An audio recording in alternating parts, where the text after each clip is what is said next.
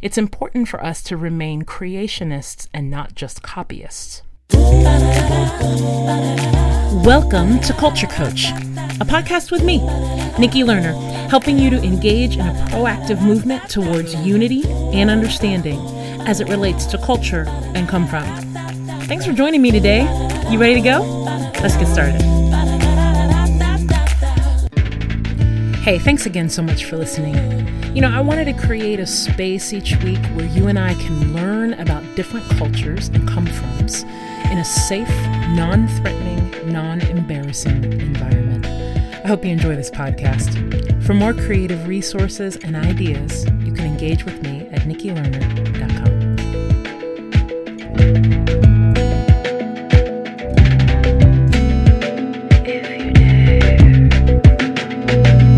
We've been talking about first steps to becoming a multicultural leader, and that is moving from a monocultural space to a multicultural one. How do you, as a person and as a leader, whatever you lead, how do you start to take those very first steps towards who you need to be now as a leader of diverse peoples?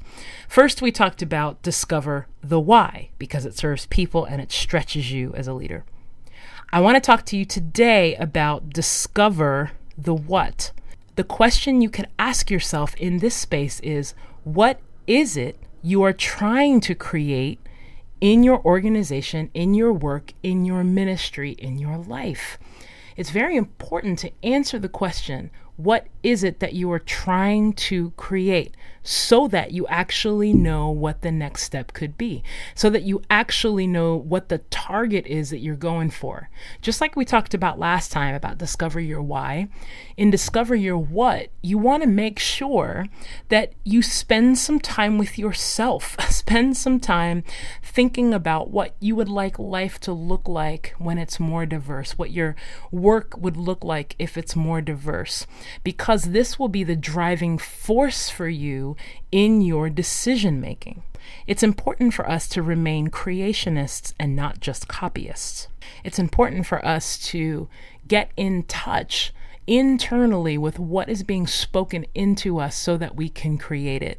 I know that sometimes it gets really weird or nerve-wracking, and we look for models of how to interact and how to lead cross-culturally, but I'm telling you right now that it's good to have those models. Just for sometimes we just need some rails, some guidelines, but I want to encourage you today that your vision for being a multicultural leader is there for a reason, and it's there because there is something innately inside of you as a leader that needs to come out in your multicultural work.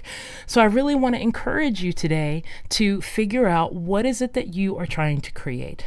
And make sure that if you are working for an organization, if you're not the owner or the main leader, if you're in a support role, if you're in a staff role, if you're in a church, that you connect the vision of what you're trying to create to what I call the vision of the house.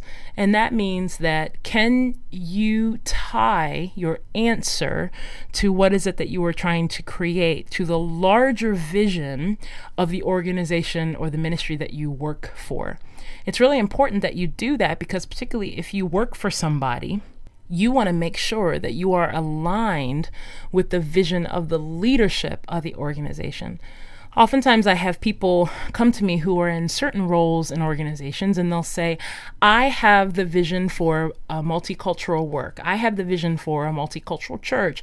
I have this vision, but the leaders above me, the people who are in charge, the decision makers and the influencers do not have the same vision.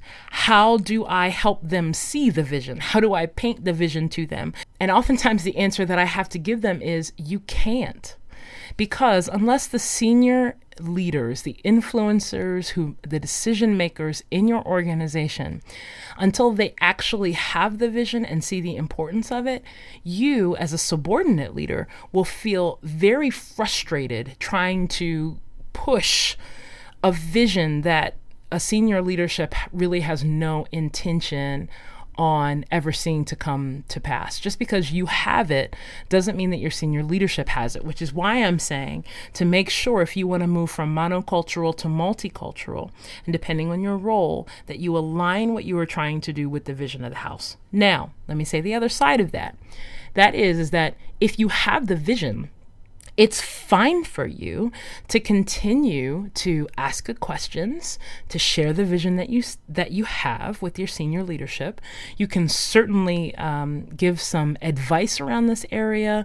You can ask some probing questions about the future and what the leadership sees. You can certainly do all of that. All of that is fair game. Just know that if you are the only one in your organization who wants to see some change around diversity, around multicultural work, that could be in any area. If that's in the area of race and ethnicity, if that's in the area of gender, whatever it is, that you could be seriously frustrated if your leaders in the organization don't have the same vision. So then you go back to your answer of why, discover your why, and then discover your what. What is it you are trying to create? Because for some of you, you may need to create something outside of the context of where you work, where you're an employee, whatever it is. The key is that once you discover your why, and then you discover the what, you are now responsible to bring that thing to fruition. You are responsible now to try to bring that out into your world in a positive and beautiful way. Hey, thanks so much for making the time to listen. If you like the insight today, tell your friends and be part of the newsletter at NikkiLerner.com. Remember, it takes that first decision to realize your vision for a more generous, multicultural life. I'll see you next week.